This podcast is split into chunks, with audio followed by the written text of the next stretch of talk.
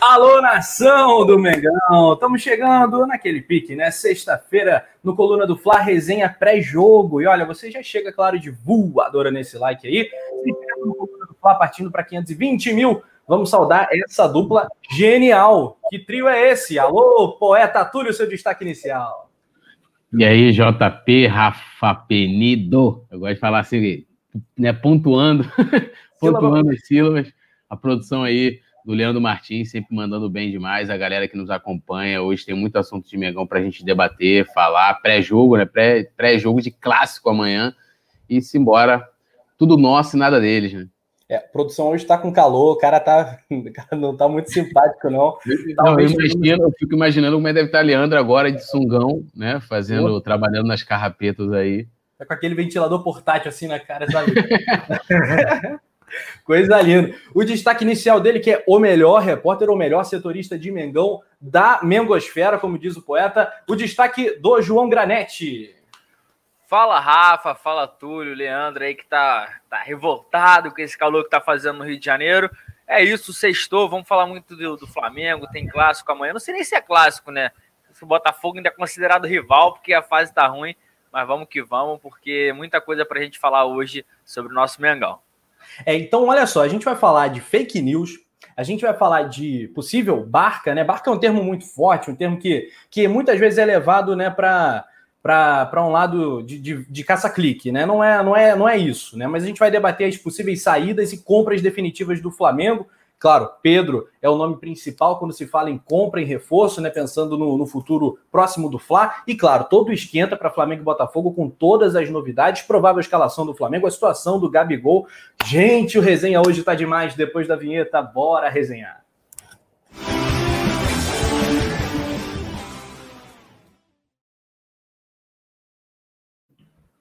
Saudando essa galera boa aqui no chat. James Leal Borges, membro do Clube Coluna do Fly, hein? Esse é brabo. O Vicente Flá mandando seus morceguinhos aí, homenagem ao grande JP Granete. galera, muita gente não recebeu notificação, então, ó, vai, vai compartilhando para todo mundo, manda aquela força aí. A Maria das Graças Nascimento, estou muito triste com tudo que está acontecendo com o Flamengo, que eu amo desde sempre. O Diego Alves tem de permanecer no Fla, pois é um líder, veste a camisa. Estou sem disposição até para assistir os jogos. Caraca, a gente vê esse termômetro da galera e sente que tá mais ou menos por aí mesmo. Um abraço para você, Maria. Isso vai passar, é só fazer. Vai passar. Valmir Moreira Pinto interage. Boa noite, galera do Coluna do Fla. Não podemos nem pensar em perder para o Botafogo. para o Botafogo aqui no sábado. Se é que o Mengão queira ganhar o Brasileirão. Claro que queremos esse Octa. O Marco Barreto, que é brabíssimo, fera brabo. Um abraço também. Vamos para cima do Botafogo, no Burrei, direto de Salvador. Um, quem quer saber as notícias do Fla? Todos queremos saber, Marcos Castro. A gente vai passar aqui todas as do dia para você.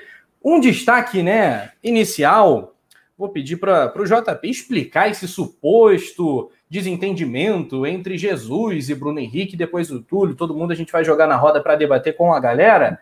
Né? Ô, João, o que aconteceu? Houve, houve de fato uma fake news? Houve um desentendimento? Sei que o BH saiu na bronca nas redes sociais, né?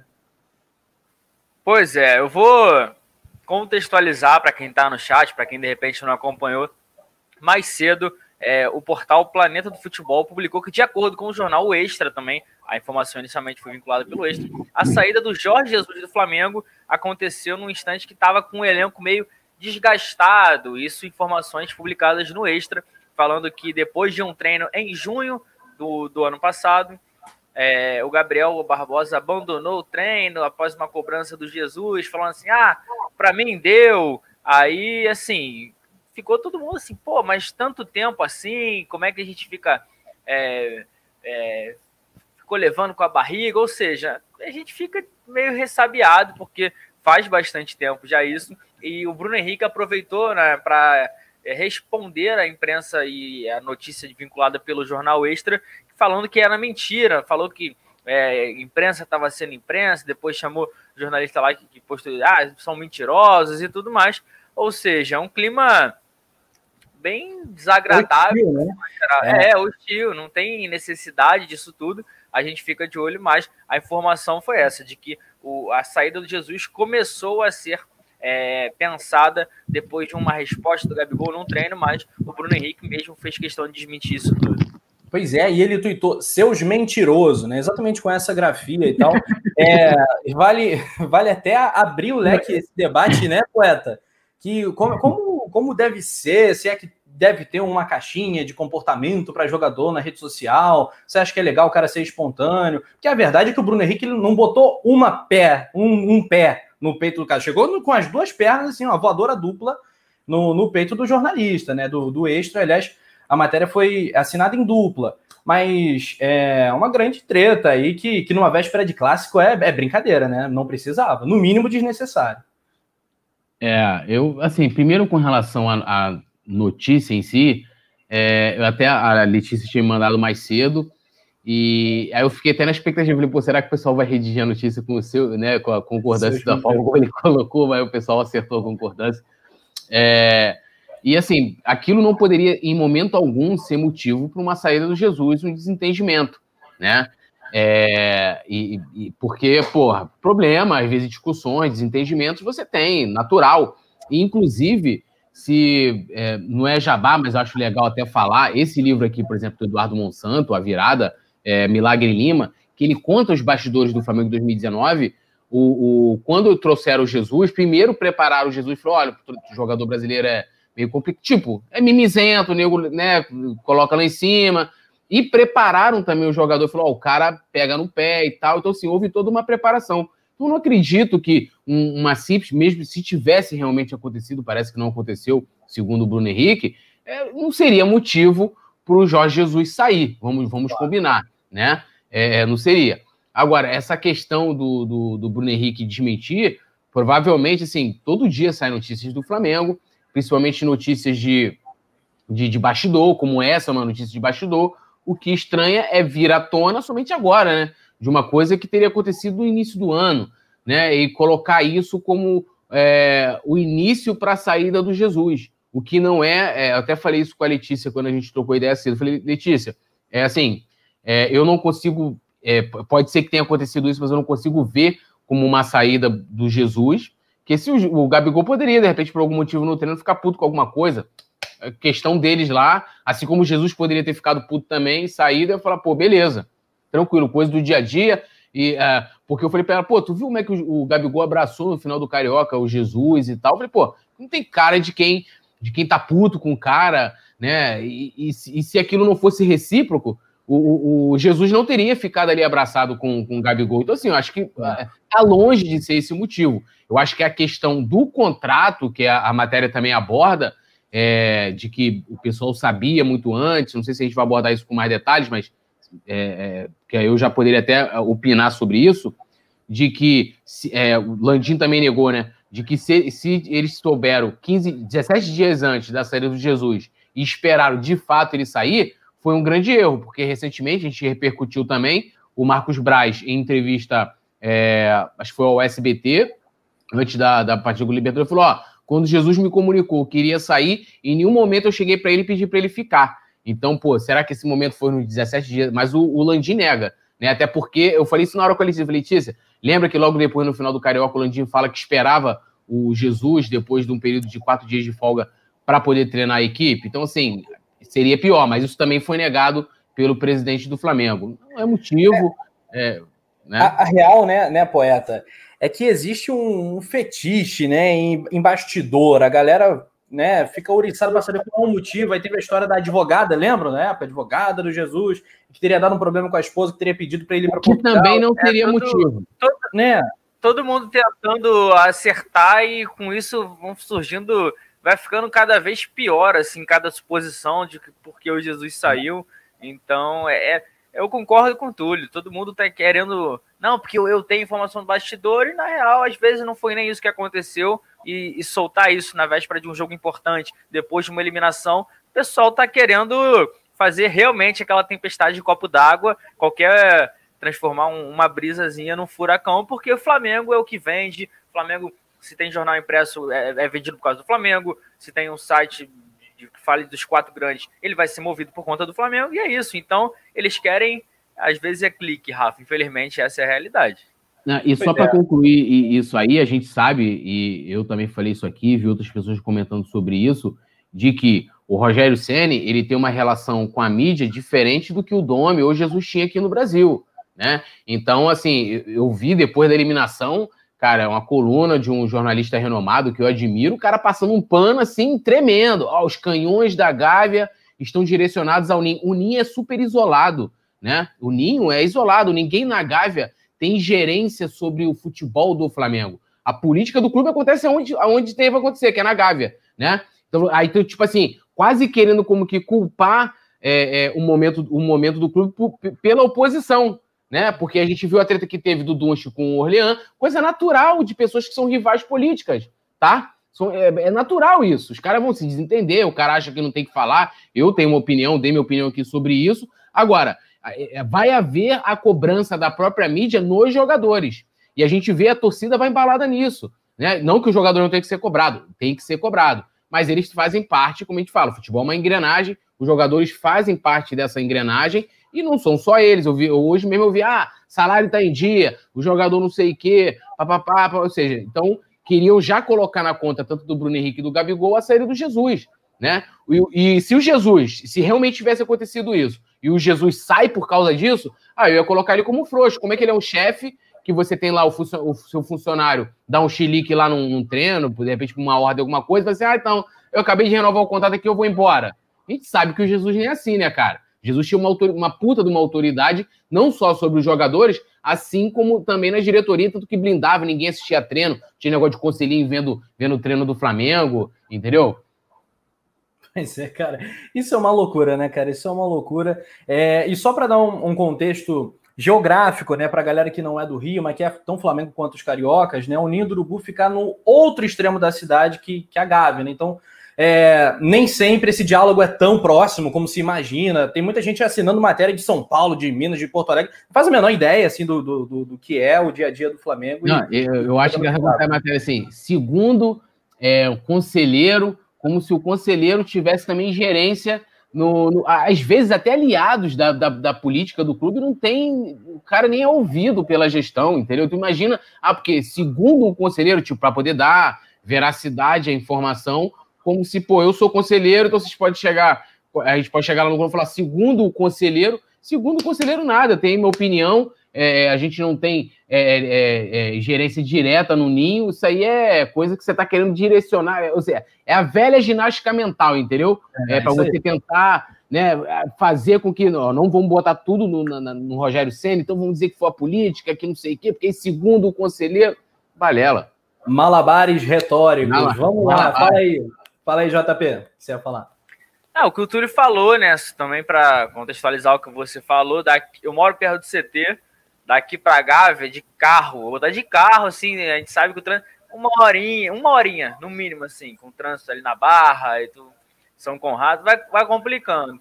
E é aquilo, quem tá na Gávea, às vezes não sabe o que acontece no CT, não é porque, ah, eu sou funcionário do Flamengo, você trabalha no CT? Não, trabalho na Gávea, então você não sabe o que acontece. Aí, ah, é. igual o Túlio falou, ah, ele é conselheiro, mas o Flamengo não libera qualquer conselheiro, ah, eu sou conselheiro, eu vou entrar no CT. Também não é assim. Não é qualquer pessoa que pode entrar no CT, o Túlio destacou muito bem. Mas, assim, ah, o pessoal vê, pô, conselheiro, óbvio, conselheiro é, um, é muito respeitado, tudo. Só que a decisão do conselheiro, ele debate coisas assim, na Gávea, reuniões de, de uniforme, de patrocínio. Aí sim, tudo que tem que ser lido, os conselheiros têm acesso. Mas no dia a dia do futebol, o Landim montou a pasta dele. O Marcos Braz, querendo ou não, é o cara que manda no futebol o, o, a gente cansa de falar, pô, mas o Landim não bota a cara, o que é errado. A gente falou, o Túlio também, é, o Landim nunca aparece, ele sempre dá essa desculpa, não, que o cara é o Marcos Braz. O Marcos Braz tem essa. essa é, peraí, tem essa. Ele tem moral para mexer, fazer o que for. Ele, cara que, que negocia, que falou com Jesus e tudo mais. Mas é o, é o que tu lhe falou. Às vezes a necessidade de, de informação, de querer soltar alguma coisa, acaba colocando informações que se a gente parar para ler, você lendo rápido, pô, ah, assim que o conselheiro falou, tá bom. Mas se você parar para ver, às vezes não tem nem muito cabimento. Não é isso, depois contra a, a classe, né? Sempre tem, né, cara, a, a fruta podre. Por exemplo, nós somos youtubers rubro-negros.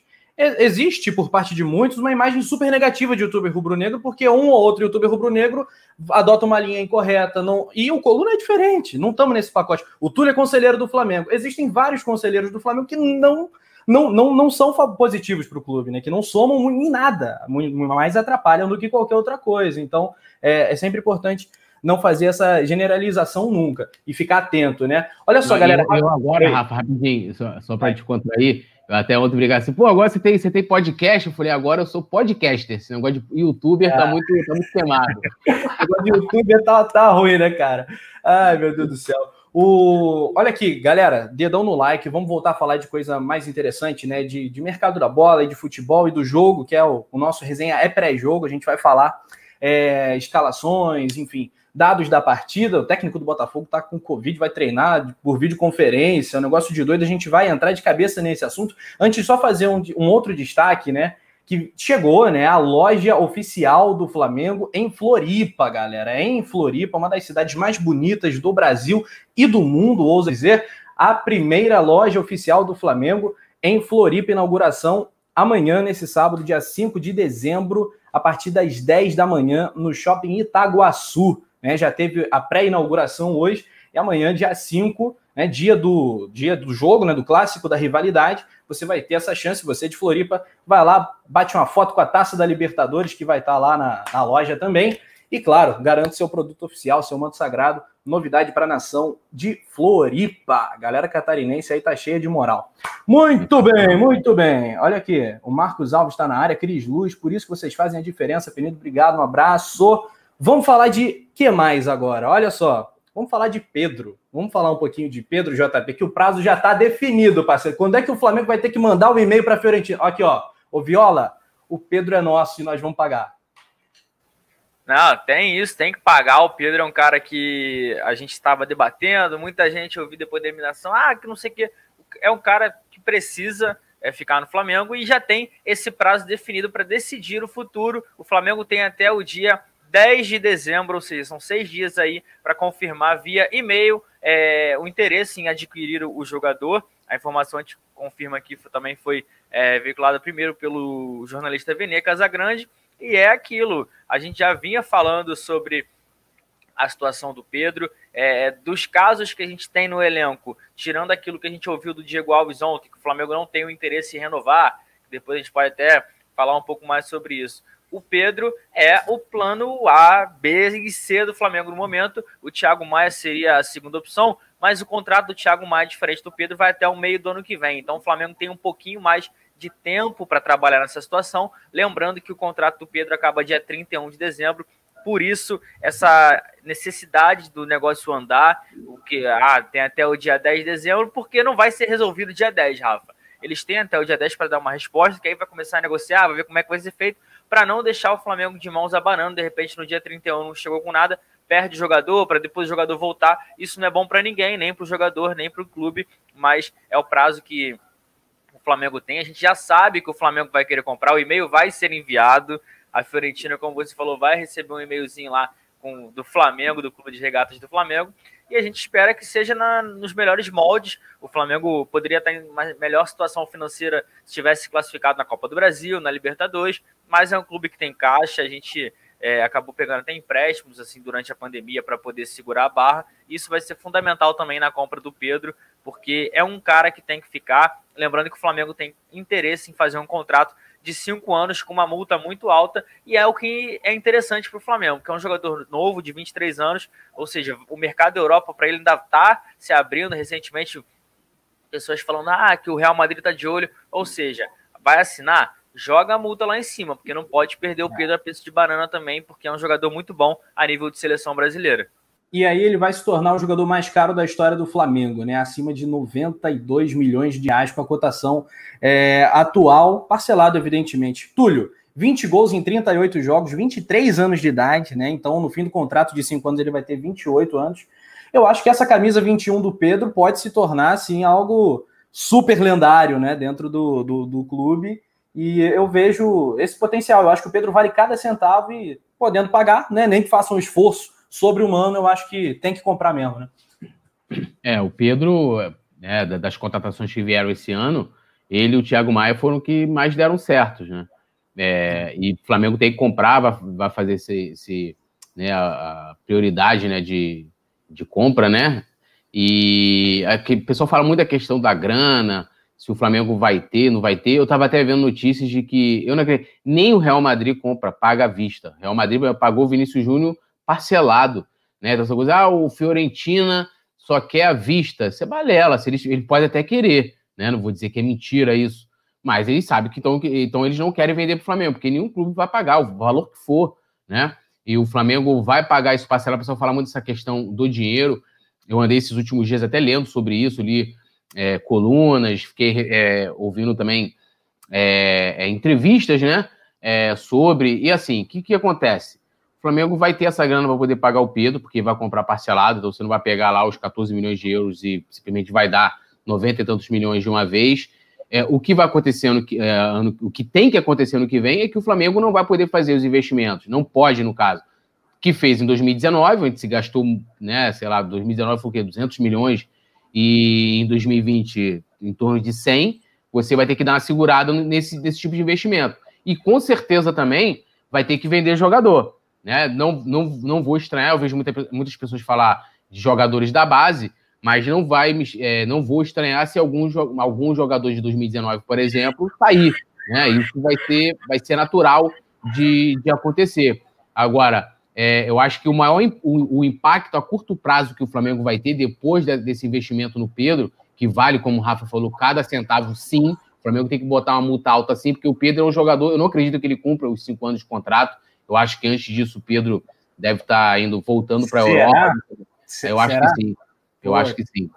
Já tá, voltou muito assédio, né? A seleção brasileira. E vai lembrar até que esses números aí são em jogos em que ah, talvez a maioria nem entrou como titular, né? Entrou ao decorrer da partida e, e, marcou gols. Eu sempre destaco aqui que ele é um jogador que precisa de menos tempo, pra, é, de, é, de menos tempo e de menos oportunidades para marcar um gol do que o Gabigol, por exemplo. Então, assim, é um jogador novo, de grande potencial. É, e o que o Flamengo vai fazer no que vem, depois desse investimento do Pedro, é ter que dar uma segurada. Então, acho assim, o time de 2021 não vai ser muito diferente do time de 2020. Não estou dizendo que não tem que mandar ninguém embora, que não tem que negociar. Isso vai ser natural é, é, de ser feito, né? Essa reestruturação, essa reformulação é, é no elenco, mantendo, claro, a, a espinha dorsal. Pois é. E aí, João, pelo teu feeling, você acha que vai ser só o Pedro? Você acha que existe alguma possibilidade do Flamengo acertar uma venda é, importante. Eu vou dar um nome aqui só apenas simbólico, né? Natan, por exemplo, que é, é zagueiro, não sei.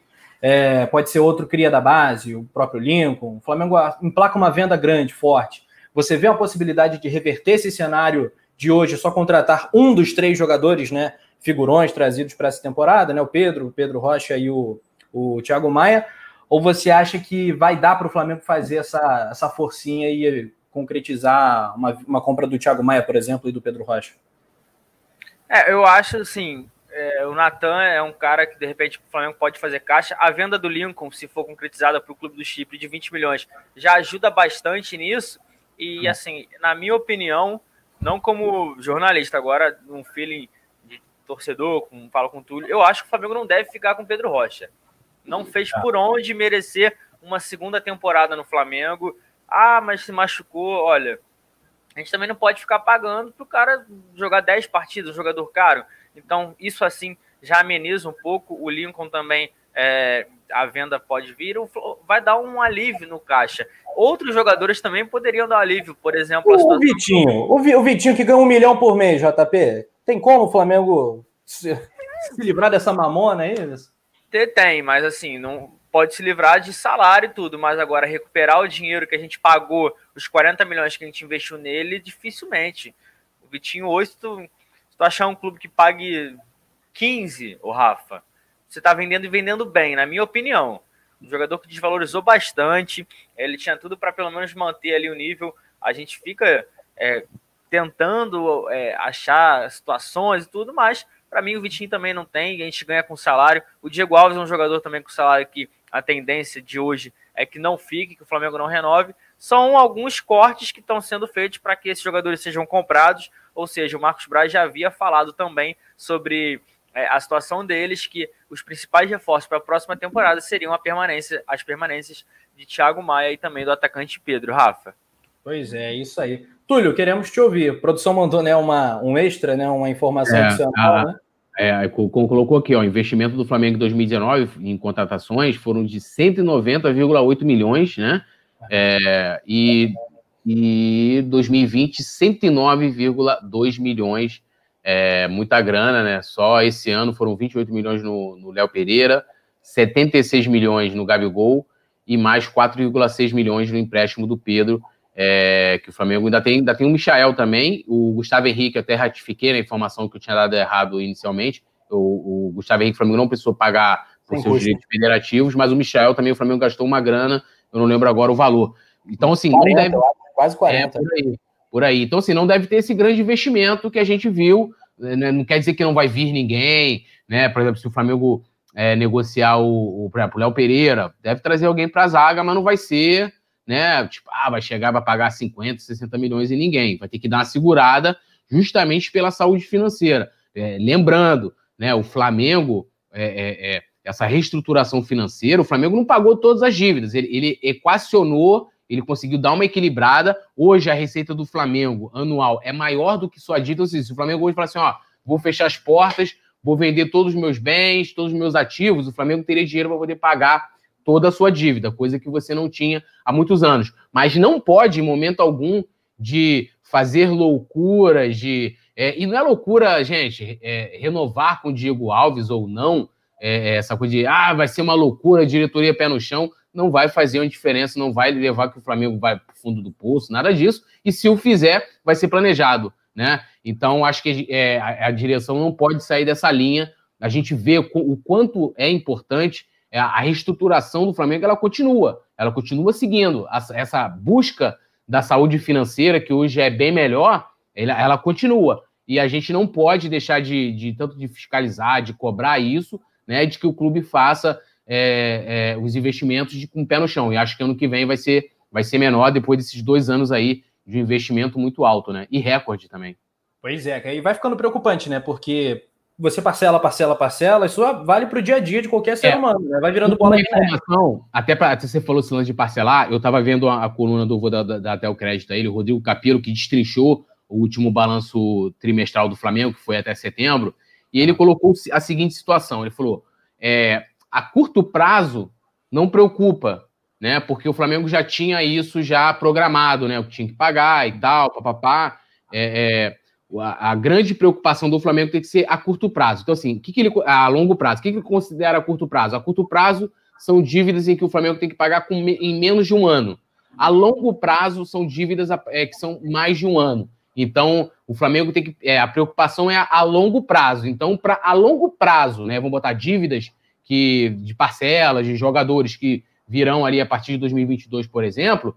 É, o Flamengo não vai poder, em 2021, é, investir como em 2020 e em 2019, para a gente chegar lá e ter essa grana para poder pagar esses jogadores e, e etc, é. etc. Não, e o Flá vive de um fôlego, é muito importante pontuar sempre, né? De Paquetá, Vinícius Júnior, Reinier e sim, tal. Sim. E, Inclusive, e a, venda, a venda do Reinier fez superar já. O Flamengo já abriu o ano praticamente com a venda do Reinier, já superando o valor que era orçado né, dentro lá do balanço do clube. Então, ou seja, o Flamengo já atingiu o ano é, é, é, ultrapassando uma meta, vamos dizer assim, né? E ano que vem, lógico, é maior, né? O que está sendo previsto aí para o orçamento que ainda não foi aprovado. Perfeito, perfeito. O, já já o JP vai passar os relacionados para a gente, independente, se der para colocar na tela a gente joga, se não der o JP anuncia no Gogó para a gente. Só que alguns comentários da galera, né? Porque a gente está um tempinho aqui sem olhar para o nosso querido chat, a galera sempre opinando de forma muito bacana. O Osmar Queiroz está por aqui, o Pedro Sante, é, o Matheus Coelho, que é membro do Clube Coluna do Fla, ele está apontando uma situação que o Túlio chegou a tangenciar. O corte está sendo feito no jogador errado. É inadmissível perder o Diego Alves para ter o Hugo como titular. Agora, né? Como é bom ter um melhor repórter rubro-negro à mesa, porque JP, situação de Hugo, situação de Diego Alves. Vamos esclarecer tudo tintim por tintim. O Flamengo vai mesmo se desfazer do nosso goleiro campeão da América, co-capitão, né? Co-levantador de taças e e o Hugo vai ficar até 2025 mesmo? Esse é o desenho, o cenário atual? É, começar a falar pelo Hugo, foi o goleiro que acertou a renovação de contrato até 2025. Já, a gente já estava esperando isso, estava demorando um pouco para sair. É, muita gente até achou que fosse uma resposta para a situação do Diego Alves, que aí não mostra que renovou com o Hugo. É um garoto que ganhou aumento do salário, é, a multa também foi valorizada. Poderia estar numa situação melhor se não tivesse falhado no jogo contra o São Paulo, também se não tivesse saído, a gente não esquece, é, mas isso aí são situações que ele vai precisar enfrentar para para melhorar até individualmente, como, como atleta, como pessoa. E sobre o Diego Alves, a situação de hoje, assim como eu falei ontem, toda vez que eu falar isso, eu vou repetir a data.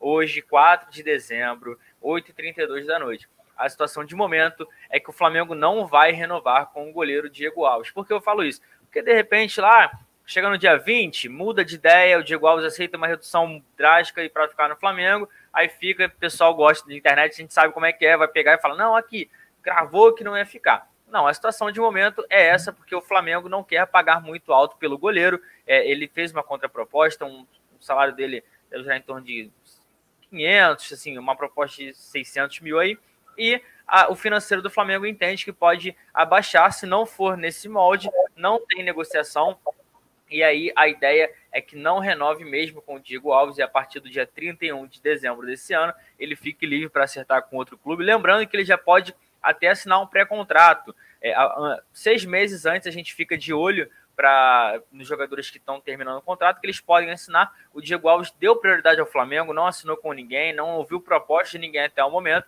mas caso isso se confirme, que seja concretizada, olha, o Flamengo vai bater o pé, não vamos renovar com o Diego Alves, ele a partir dessa semana já podemos falar sobre é, o futuro dele. Óbvio que ele vai querer ouvir é, é, propostas. Vai ter time grande querendo e depois vai ser complicado. Ontem eu até brinquei, o Túlio estava com a gente aqui no, no resenha. Pode ficar um, um, término, um término mal resolvido de um namoro.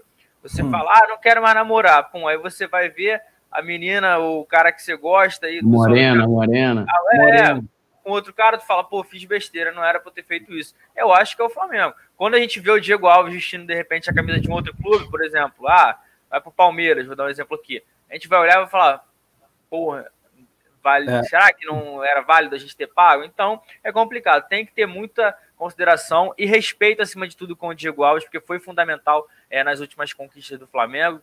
Por mais que ah, vai sair, mas que ele saia também pela porta da frente, assim como ele chegou, e não precisa também ficar brigando com, com o jogador para criar caso, para falar, jogar contra a torcida, não. Se for para sair, que saia, mas com respeito de todo mundo, né, Rafa? É isso aí. Eu falo isso do Diego. Ah, é, rapidinho, Todas as vezes que ele quase saiu, o Diego, eu falei, imagina o Diego vestindo a camisa do São Paulo, do Corinthians. Vai todo mundo ficar bolado, vai todo mundo ficar morrendo de ciúme, né? Mas acabou é. que tá tudo certo. Fala, Eu queria que o VP de Finanças, ou quem pudesse mandar lá no Flamengo fosse o Rafa, porque o Rafa não deixa a visita embora. Então ele já ia ah. chegar. Exatamente. Ó, falar essa situação é, amorosa, aí o Vicente Flá e a Lohana Pires estão se lamentando. O Vicente Flá olhou para o WhatsApp e ela não respondeu ainda, a gata, então tá difícil para todo mundo. Mas agora temos a lista de relacionados e o JP Granete vai passar para gente. Vou passar a produção eficiente já jogou na tela os relacionados do técnico Rogério Senna para o clássico contra o Botafogo. Se, a gente ainda pode chamar de clássico, né? Para mim já virou um jogo normal contra um rival do Rio de Janeiro, de repente um Flamengo e Volta Redonda, isso é mais. O técnico Rogério Senna é, convocou para a partida, Rafa. Arrascaeta, Bruno Henrique, César, Diego Alves, Diego, Everton Ribeiro, Felipe Luiz e Gerson. Gustavo Henrique, Hugo, Isla, João Gomes, Léo Pereira, Michael, Mateuzinho, Natan, Pedro Rocha, Pedro, Renê, Rodrigo Caio, Rodrigo Muniz, Vitinho, o Ilharão, destaque aí para a ausência do Lincoln, que eu acho difícil que volte a ser relacionado. Rapaz, é, não temos Gabigol, né? O... Será que o Pedro Rocha ele finalmente vai entrar amanhã? Uma série de dúvidas para a gente debater já já a nossa escalação provável também. Túlio, quais são as observações primordiais aí dessa lista de relacionados para o clássico das 5 da tarde? Eu acho que a maior é a ausência né, do, do Gabigol, né? A gente sabia, porque por questão do, da lesão, da, do, da, desequilíbrio muscular, né? Que já virou, já deixou fora de um jogo, agora já deixa fora de outro. Esse desequilíbrio está muito grande. Eu, eu também vejo, acho que talvez o, o Pedro Rocha poderia ter oportunidade, já que é um jogo sem torcida, então ajuda, né? já que Vitinho né, acabou sendo um dos vilões aí da desclassificação é, da Libertadores. A gente não vai ter o Diego, o, o Gabigol, então pode ser que, que é, com alguma, algumas alterações, talvez na zaga, o Rogério tente repetir a equipe que foi a campo contra o Racing, que não fazia um jogo ruim, né? Vamos, vamos lembrar até a expulsão do Rodrigo Caio, o Flamengo teve várias oportunidades, né? A equipe conseguiu criar bastante. E aí vai ter que. Acho que a, a grande questão aí vai ser quem vai substituir o Gabigol. Será que vai ser ele vai manter o Vitinho? De repente ele vai entrar com o Pedro Rocha, né? É, o Lincoln não é mais opção. Eu acho difícil que ele entre com o Rodrigo Muniz. É, então, assim, a minha maior dúvida é essa. E na zaga, né? Não pode, é, o Gustavo Henrique está relacionado, né? Mas a gente tem o Natan. É, então, assim, será que ele vai manter o Gustavo Henrique ou vai voltar com o Léo Pereira? Que o Rodrigo Caio vai tá, estar, tá, então provavelmente ele vai jogar amanhã. Né? É, é esses são os meus destaques do, do, do, das posições que ainda que já estavam em aberto na, na partida anterior. A zaga e, e o ataque, né? Porque o meio acho que é aquilo, né? É, o Ilharão, o Gerson, né? Everton Ribeiro, Arrascaeta e, e Bruno Henrique. É. Pois é, cara. Qualquer coisa de diferente de Natan e Rodrigo Caio na zaga e Vitinho no banco, para mim, assim, é beira o inacreditável, né, o, JP? E olha que o pavio de boa parte da galera com o Rogério Senna, eu até me incluo nisso, ele não é não é curto, ele é longo, então a paciência é grande, vai, e aí, quando é que vai? Se ele não fizer isso, né, pelo menos essa dupla de zaga que é unânime entre 45 milhões de rubro-negros, é, e que também não dá para escalar mais o Vitinho, eu acho que aí vai ser, vai ser demais, né, João? É, como você falou, o pavio é, tá até durando bastante, assim, a gente conhece, a gente vive o Flamengo há muito tempo, a gente sabe que não é assim. Que pô, depois de uma eliminação da Copa do Brasil e da Libertadores em pouco tempo, não é qualquer um técnico que iria ficar. A pressão. Acho que a ausência da torcida do Maracanã também pesa um pouco até nos dirigentes. Ah, porque eles ah, não se baseiam em rede social, não sei o quê. Eles tentam. Eles estão tendo um prazo maior de tolerância, digamos assim. Mas foi o que você falou. Ele não pode, por exemplo, amanhã entrar com o Vitinho. O Rodrigo Caio tem que jogar. Ah, mas tá sem ritmo. Só vai pegar ritmo jogando. Infelizmente, ficou dois meses. É, o Tuller e o Noga também não estão na lista aí, como o, o, o Rodrigo Gringo falou. Mas é aquilo. E se o Gustavo Henrique entrar também, é complicado. Né? O Natan tá esperando a primeira oportunidade. Lembrando que o, o Flamengo pediu a liberação dele da CBF. Então, acredito eu que a, a zaga tenha que ser Natan e Rodrigo Caio, porque se pediu a liberação também para ficar na, na, na, reserva, é a mesma coisa que a gente não pode reclamar. Que a gente reclama do jogador quando vai para a seleção e ficar no banco. Então, tem que ter isso tudo e de resto é o Pedro no ataque, Bruno Henrique, não tenho o que inventar. E como eu falei ontem, vou repetir até a hora do jogo de amanhã. Amanhã é para afundar de vez o Botafogo. O Botafogo está numa crise tremenda, a gente fica de olho, ah, acompanha nas redes sociais, no, no, ah, o Honda falou que ia deixar, ou seja, o Flamengo tem que jogar a última pazinha de terra no, em cima do Botafogo, porque também empatar com o Botafogo amanhã já é motivo para não ter tolerância nenhuma na sequência da semana. Pois é, cara. Seis jogos de Rogério Senna e nenhum o Natan teve chance. Foram muitos os motivos, né? Por diferentes razões, mas ainda não teve essa oportunidade. Eu acho que amanhã vai chegar finalmente a vez dele. O Vicente Flá acha que ele vem com o Gustavo Henrique de novo. O Coluna do Flá Produção está interagindo aqui com a galera bastante. O Vicente não duvida de nada. Eu também não. O Luiz Alberto Neves levanta a bola do Diego Alves. A gente vai já já falar bastante de goleiro, pensando até reposição, futuro, ou enfim, reviravolta. Ney Castro também interage. Tem que escalar Gabigol e Pedro. Gabigol, infelizmente, não deu para ele, né? Ele não não está em condições ideais, nem foi relacionado. Túlio, teu pitaco aí, seguindo o que o JP falou e o que a galera está comentando. É, essa questão do, do Rogério de aí a provável escalação, vou até fazer em seguida aqui no meu comentário da minha escalação. É, cara, se ele entrar amanhã com, com o Gustavo Henrique, ele, ele tá, aí ele tá querendo comprar uma briga com a torcida. E por mais que os dirigentes falem que ah, eu não vejo rede social, que não sei o que, sabe que é balela. Né? De começar uma pressão. O Domi começou a ser fritado dessa forma. Criaram toda uma questão de que o Domi não servia, que não sei o que. A, a, a, a, tal da. É que é a, o, o tamanho da paciência da galera com o Domi encurtou, o pavio, né? O pavio com o Domi encurtou.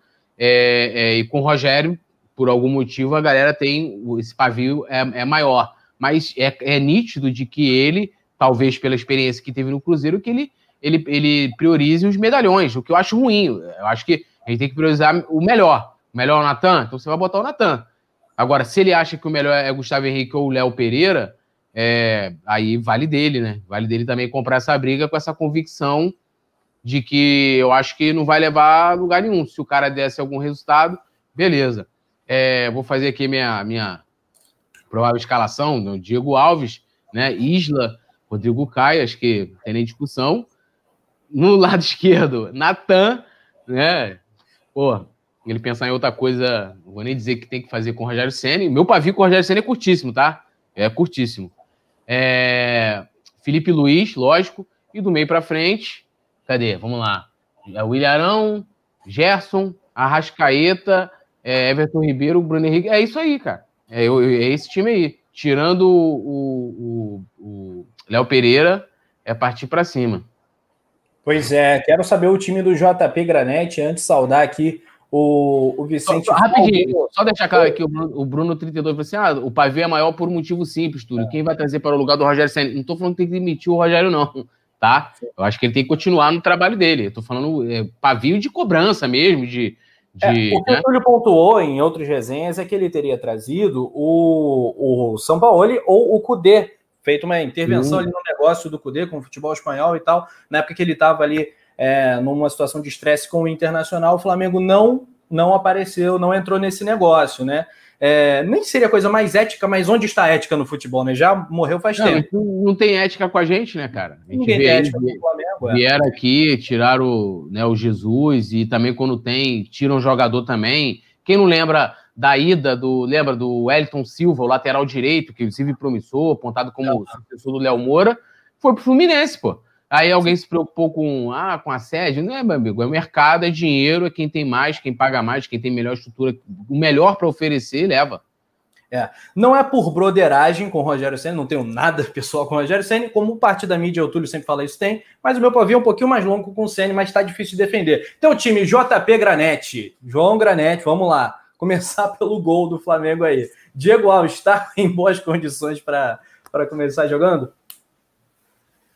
É, assim, tem que ver como é que vai ser, ser né? Profissional, né? Ser profissional. Tem que né? ser profissional. O contrato dele é até 31 de dezembro, então eu iria com o Diego Alves, o Isla, Rodrigo Caio e o Natan, não tem dúvida, e o Felipe Luiz também. E do meio para frente, como o Túlio falou, a escalação é essa, na minha opinião, não tem nem que tinha nem que ter o Léo Pereira aí, a produção colocou porque entende muito e sabe que na cabeça do Rogério Ceni é, o Natan não é essa unanimidade toda como a gente acha e espera que seja mas de resto é isso. Só para incrementar um pouco essa situação toda, é, segundo informações, né, o Werner Casagrande também falou agora é, no Twitter, está acompanhando, que o, a decisão de não relacionar o Tuller não tem nada a ver com, com ah, sentir alguma coisa e tudo mais.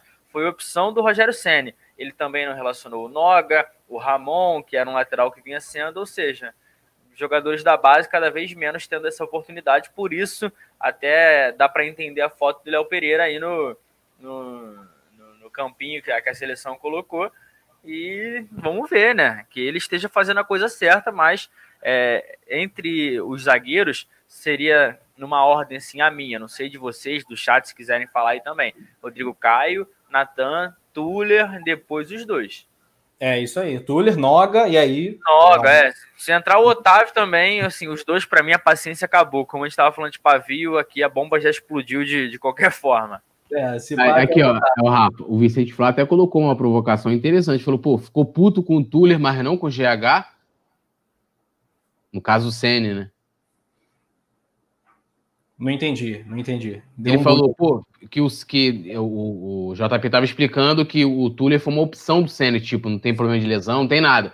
Aí que talvez, será que ele ficou puto com o Tuller e não ficou com o Gustavo Henrique, né? O ah. Tuller não teve erros capitais que o Gustavo Henrique teve, ainda mais no último jogo que custou a classificação do Flamengo, né? Se não tivesse aquele gol, não teria ido para os pênaltis, teria teoricamente terminado em 0 a 0 né? E aí ele abre mão do Tuller Aí é o lado, sempre estoura para o lado mais fraco, né? Isso aí é, é quase que uma regra, né? Lamentavelmente. O Bruno32 comenta aqui: eu confesso que estou com o modo Domenech ativado. Prestichamos tempo com o Rogério Senna. Ele diz: é, o, o Domi falava muito, é pouco, é pouco a pouco. Né? Então, Toda mas aí a grande questão, aí que tá, cara. É, é, é, tanto o Domi como o, o, Rogério chegaram num momento que você não tem tempo, entendeu? É, não tem claro. tempo. Você está você tá indo desenvolvendo com a, com, a, com a parada andando. Se fosse 2021, também não seria para o Rogério vir, porque o Rogério ainda é um treinador em formação. O Rogério está em início de carreira. O Rogério precisava assim de equipes como Fortaleza, equipes medianas, até ele criar uma tarimba, experiência, tudo isso que um jogador de linha precisa, para no futuro ter uma oportunidade. Pega o Renato Gaúcho. Renato Gaúcho, até ele ganhar aí tudo pelo Grêmio, era tratado como piada. Por quê? Renato Gaúcho, logo quando parou, virou treinador, teve aquele lance com o Fluminense, caiu com o Fluminense. Olha o tempo que o Renato Gaúcho precisou para. E olha que o Renato Gaúcho não é aquele estudioso, nem nada. O né? Renato foi vice do Flamengo da Copa do Brasil em 2006, com o Vasco, treinando o Vasco. Sim. Está muito tempo na estrada. E treinou você vê... treinou um monte de time pequeno. Aí você vê, ó, se você pegar de 2006, que já é que o, o, o Renato já era treinador há algum tempo, inclusive, Sim. até 2016, que foi quando ele, né, acho que foi no final de 2016, não lembro, mas quando ele chegou no Grêmio, se não foi 2016, foi 2017. Então, assim, são 10, 11 anos, entendeu? É. Para ele ser colocado na prateleira dos grandes treinadores do Brasil. De que quando um, um clube brasileiro estava procurando, Flamengo, saiu o Abel. A primeira opção foi Renato. Quando, quando acabou o é, 2018, que a, que a diretoria ainda estava buscando, chegou a negociar com o Renato. Entendeu? Então, assim, olha o tempo que o Renato Gaúcho levou para ser alçado à primeira prateleira. Então, assim, o Rogério não deveria. E aí, é, eu concordo que precisa de tempo, mas não tem tempo. É. Já ele pegou muito na carreira dele, né? Ele já começou no São Paulo, depois. Pô, é, é, é, tipo igual o Dunga. Ó, vou pegar aqui, vou te dar a seleção brasileira para você é, jogar a Copa do Mundo. Vai dar M. Dificilmente você tem um treinador que o cara vai desabrochar. Tá parecendo até um, tem um, um poema do amigo meu que é um samba. Já faz um tempo que eu não tenho tempo, entendeu? É tipo isso, amigo. É, a gente não tem tempo. E é um cara que realmente precisa de tempo. Muito bem, aqui algumas informações adicionais do jogo. A arbitragem é do Daronco, Anderson Daronco, árbitro FIFA Rio Grande do Sul, auxiliado pelo Rafael da Silva Alves e pelo Michael, ou Michael, acho que é Michael mesmo, Stanislau, todos gaúchos. Árbitro de vídeo é o Daniel Alves, Daniel Nobre Bins, é, também gaúcho. Uh, Botafogo vai ser treinado pelo Felipe Lucena, né? O técnico Eduardo Barroca está com o Covid-19, está fazendo quarentena, vai participar por videoconferência, né? É, antes do jogo, no intervalo e depois da partida, conversar com seus jogadores. O time provável do adversário do Flamengo é o seguinte: Diego Cavalieri, Marcinho, Marcelo Benevenuto, Rafael Foster e Vitor Luiz, José Wellison, Caio Alexandre, Bruno Nazário, Honda, o Juan e o Pedro Raul. Né? E esses e o Botafogo tem o Gatito e o Lucas Barros e o Guilherme Santos como desfalques aí para o jogo desse sábado, que é um clássico super importante, né? Dois times desesperados, é quase que um jogo de desesperados em contextos profundamente diferentes. O Flamengo lá em cima, o Botafogo lá embaixo. O Flamengo com esses desfalques monstruosos do Thiago Maia, que a gente vai se acostumar, e o Gabigol, que também não foi relacionado. Os pendurados do Fla, né? O próprio técnico Rogério Ceni, o Isla, o Gerson, Vitinho, João Lucas. É, o Gabigol também, também, tem, também tem esse problema de dois cartões amarelos. João Granete, falar um pouquinho aí do nosso adversário, né? Oh, que fase vive há coisas que só acontecem com o Botafogo, né? No caso de um tri rebaixamento, outros times também já passaram por isso. O Fluminense e o Vasco. O Fluminense caiu quatro vezes, né? O Vasco caiu três vezes. O Botafogo caminha passos largos para entrar nesse rol terrível, sombrio de times com, com camisa, né? E três vezes rebaixados para a Série B. É, o que eu falo, é um dos motivos que eu falo que o Flamengo não tem mais rival, ou seja, é, eles estão se destacando sempre da forma negativa, enquanto o Flamengo está evoluindo. Tá, estamos em outro patamar realmente. Sobre o Botafogo, a situação é. Lastimável. Dá pena. Eu, assim, eu até ficaria triste por alguns amigos, só que eu não conheço Botafoguense, sei lá, tem quatro, Se eu tivesse amigos, eu teria. É, não tenho sim, o pessoal da, da, De repente vou na pracinha domingo achar uns coroas, mas assim, eles estão na, na zona de rebaixamento, a situação é terrível, e como você falou, que tem coisas que só acontecem com o Botafogo, e isso, olha, eu, eu teria pena se eu não achasse engraçado, Rafa. É. Presta bem. Eles contrataram o Ramon Dias, o argentino, e eles falaram: olha, o Ramon Dias pediu um tempinho, preciso operar, não tô bem, eu assumo no dia 7 de dezembro, enquanto isso eu deixo meu filho. Beleza. O filho assumiu, perdeu, perdeu, perdeu, perdeu. Aí o Botafogo demitiu o cara, sem o Ramon Dias, sem ele nem ter comandado a equipe. Nada, não fez nada é, com ele. É o, maior, é o maior treinador da história do Botafogo, né? Não levou nenhum gol, não é, perdeu nenhuma derrota. Perdeu, zero tá derrota, bem. zero gol. Mano, essa história é muito bizarra. Aí mandaram o cara embora, vão contratar quem? O Barroca, que foi demitido ano passado, porque o resultado, o time não tá jogando nada, o futebol tava uma merda do Botafogo, manda o Barroca embora que não presta. Bom, contratou o Barroca, o Barroca deu a entrevista coletiva, olha, vamos para cima, vamos tirar o Botafogo dessa situação, que não vai ficar assim, que não sei o quê. Bom, dois dias depois da coletiva, o Barroca descobriu que tá com Covid, não vai poder é, comandar o Botafogo. Aí eu fico imaginando, Túlio, o Botafoguense, assim, porra, pegou o telefone aqui, vai ver o WhatsApp aqui assim, porra, não é possível. Vai achar até que é aquele sensacionalista, algum, algum negócio assim, porque, cara, é, Aqui. Eu tô, eu tô, começando a ficar com pena, Rafa, mas essa não, situação é, é, nada da do Botafogo. Não, quando eu vi, eu chorei de rir, porque assim, é, cara, é um bagulho tão de destino. Assim, ah, não vou esperar o cara, não, né? Não vou nem deixar o cara iniciar o trabalho, vou trazer outro. Então, o cara pegou o Covid e vai ficar justamente o tempo que o outro iria voltar, entendeu? Cara, a, chance, a chance disso acontecer num clube normal era de, sei lá, 2, 3%. No Botafogo, era de 100% que ia dar merda, que ia acontecer isso.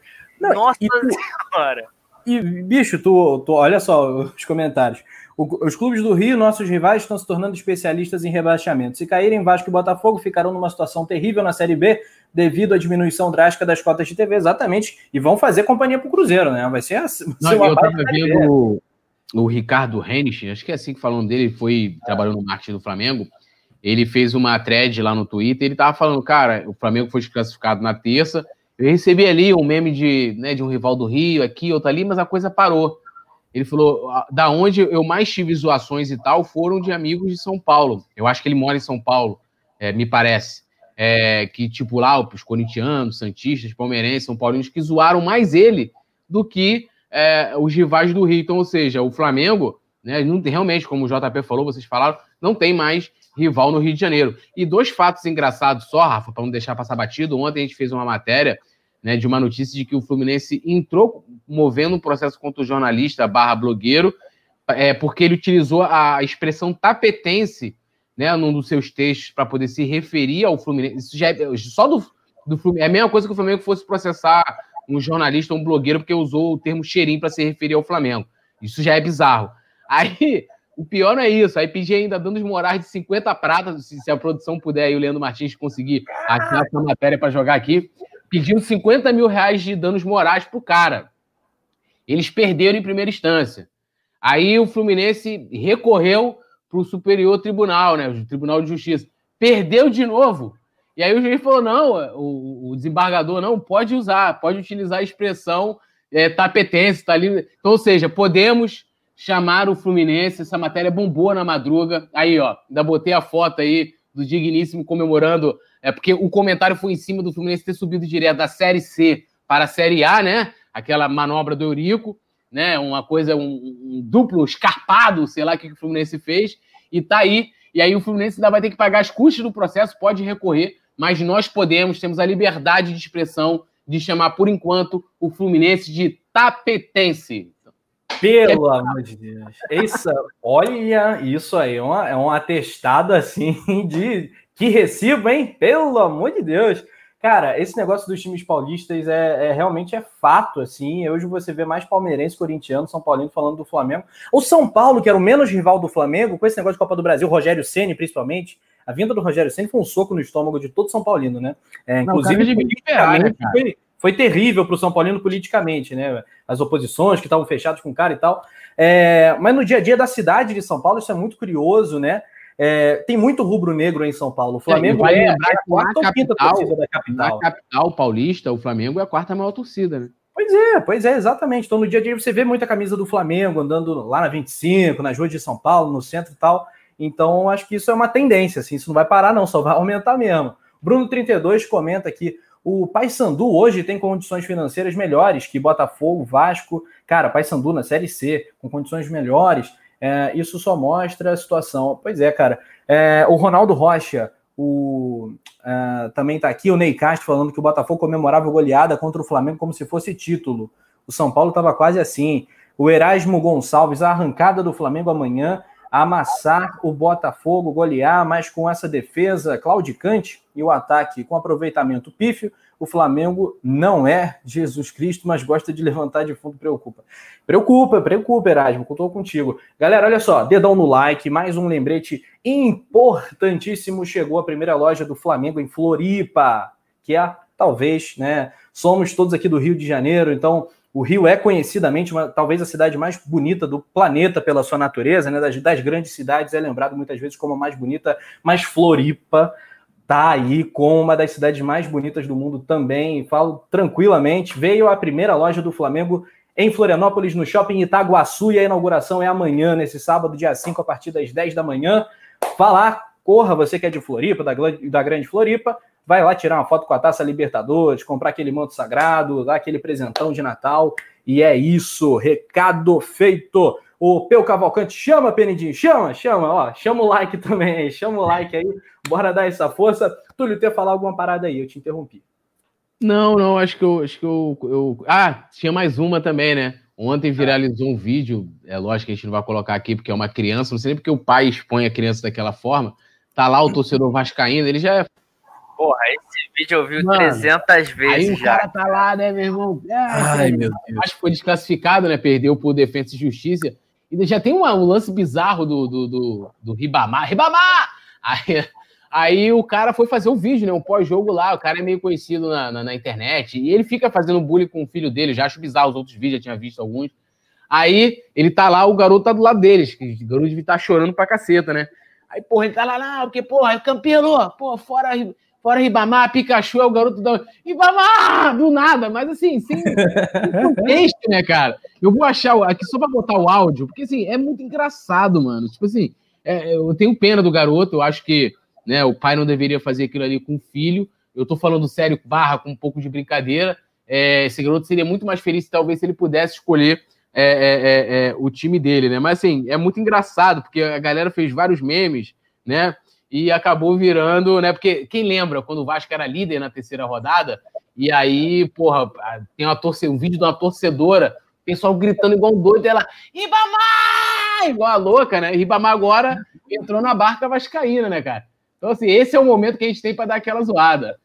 Gente, o Ribamar é um dos piores jogadores que eu já vi no futebol carioca. É um negócio assustador demais. Assim, qual foi o pior atacante do Flamengo que você já viu, você do outro lado? A gente já viu alguns assim, pavorosos, né?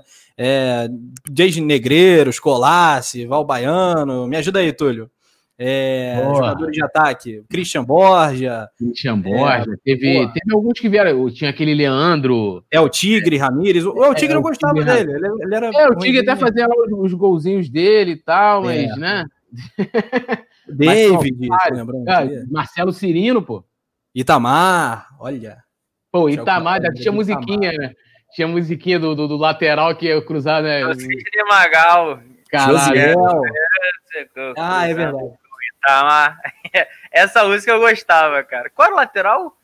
Era o. Cara, João, como é que é? Era João alguma coisa, não era? João Paulo? João Paulo, acho que não sei se era João Paulo. Acho que era, João, não lembro, mas acho que era João Paulo, que hoje está no, no América Mineiro. É, cara, é. Ó, lembrando é. Josiel, Roma, Valbaiano. Aqui, cara, o Ribamar é pior que esses aí. O Ribamar é pior que essa galera produção, aí. A produção mandou, não sei se vai dar para ouvir aí, ó. Tá ouvindo? Falta o quê para tirar o Ribamar do Vasco? Hã? Falta o quê? Falta o quê para tirar o Pikachu? O que que tá faltando? Tá faltando o quê? Tá faltando o quê, campeiro? Ribamar! Ribamar! Ai, meu Deus do céu. Muito bom, cara. Coitado do garoto. moleque, mané. Sério, coitado. E a ah. cara dele, né, cara? É tão aleatório, né? Ele tá ali só, tipo, né, acompanhando o pai. Mamá! Caralho. Aqui, mais um giro no chat com a rapaziada. Vicente Flá, Ney Castro, coluna do Flá, Jerônimo Vieira, Lohana Pires, Ed Flá 92, é, Urubu Rei. É, quem mais? Quem mais? Quem mais? Vai mandando aí tua cidade também. Coloca aqui uma pergunta difícil, né? Ah. Quem é pior, Ribamar ou Lincoln? Ribamar? Porra. Pô, não, Ribamar, cara, que isso? Não, Ribamar, pô, Ribamar fez o gol deles lá quando eles foram líderes na terceira rodada, cara. E só, e, né? É. Tem, cada um tem seu valor, né? Pô, cara, eu, eu, não, eu não vou entrar aqui no Guardiões do Lincoln, não. Defensores do Lincoln, porque aí já, é demais. Mas, porra, Ribamar é outro patamar de ruindade, assim minha opinião. É, aqui, abrindo o nosso chat, ó, já batemos mais de 500 likes, partindo para mil likes, né, para a gente garantir gol do Mengão. É, Diego Miguel, Edmilson Oliveira, salve para Teresina, hein? Teresina, Juazeiro na Bahia, Nordeste está ganhando aqui no nosso chat hoje, tá bombando. A voz do canhotinho, a Eliane, é, a Eliane, na carrapeta. Aqui, o. Quem mais? O, aqui, o Veneto tweetou agora há pouquinho que o, o Tuller. Ih, rapaz, apagou o tweet, hein? Que o Tuller não foi relacionado para o clássico por opção do Rogério Senni. Um tweet a, apagado aqui. Rapaz, que loucura. Mas o, o Tuller, ele não. Ele, no fim das contas, ele nem foi relacionado, né? Tem um motivo oficial, João? Não, assim, não teve um motivo que o Flamengo divulgou nada. Foi realmente opção do, do, do Rogério Senna, o Veneto também tinha falado. Não, não entendi também, não. É, que loucura. Enfim, acontece. Mais uma aqui da galera do chat. O Lô Silva. Se o Vitinho nem o Lincoln jogar, 2 a 0 para o Mengão. Ô, Túlio, a gente prometeu, vamos voltar a falar um pouquinho lá da, da questão do goleiro do Flamengo, porque a gente está falando do Botafogo, né? Dos rivais do Flamengo. Tu tá ligado que tem muita gente, inclusive, falando. Olha só, essa foi forte. Quando eu vi, eu falei, é impressionante. E que o Gatito Fernandes, empresário do Gatito, teria feito algum tipo de contato com o Flamengo. Tô deixando tudo aqui no condicional, porque isso aqui não é informação. Inclusive, acho que é uma grande fake news. Mas pontuando só para a galera ficar antenada nisso, você acha que tem alguma mínima, remotíssima chance do Flamengo buscar algum goleiro no futebol brasileiro? E tem alguma chance desse cara ser o Gatito do Botafogo? Cara, eu, até mostrei ontem, né, que uh, com o contrato do, do Diego Alves encerrando dia 31 de dezembro, o Campeonato Brasileiro termina em fevereiro do próximo ano, ele já não poderia atuar. Como eu é. falei ontem, é uma piada tentar trazer o gatito, não dá. É, eu acho que se fosse investir em algum goleiro que tivesse disponível, acho que talvez poderia ser o Tadeu do Goiás, né? Um goleiro. Apesar Seria que deu. É, Apesar que deu uma pichotada essa semana aí, né? Deu mole lá no jogo contra o São Paulo, mas é um bom goleiro e eu acho muito melhor do que o Gatito. O Gatito é, é assim, é como a gente fala, o Gatito é um, é um é goleiro que está há vários anos no Botafogo, é, joga pouco, porque quando ele não está na seleção ele está machucado, né? Tanto que agora eles têm lá o Cavalieri, que já foi também uma grande promessa aqui do futebol brasileiro, foi pro Liverpool, não sei o quê. Mas, cara, assim, não dá. O empresário, de repente, pode até ter chegado lá no Flamengo, mas o que seria também uma coisa para a próxima temporada. Se uhum. é, é, é, o Flamengo realmente não renovar com o Diego Alves, e, e aí é aquilo que eu sempre falo: qual é o planejamento da diretoria? Vai ser o Neneca até o final da temporada? Né? No próximo ano vai contratar alguém? Porque se for para trazer é, quem já não possa atuar pelo Campeonato Brasileiro, que é o único campeonato que a gente está disputando no momento, até o final da temporada vai ser esse, é, tem que ser um goleiro que você vai pensar já de 2021 em diante, em diante, aí no caso a temporada de 2021.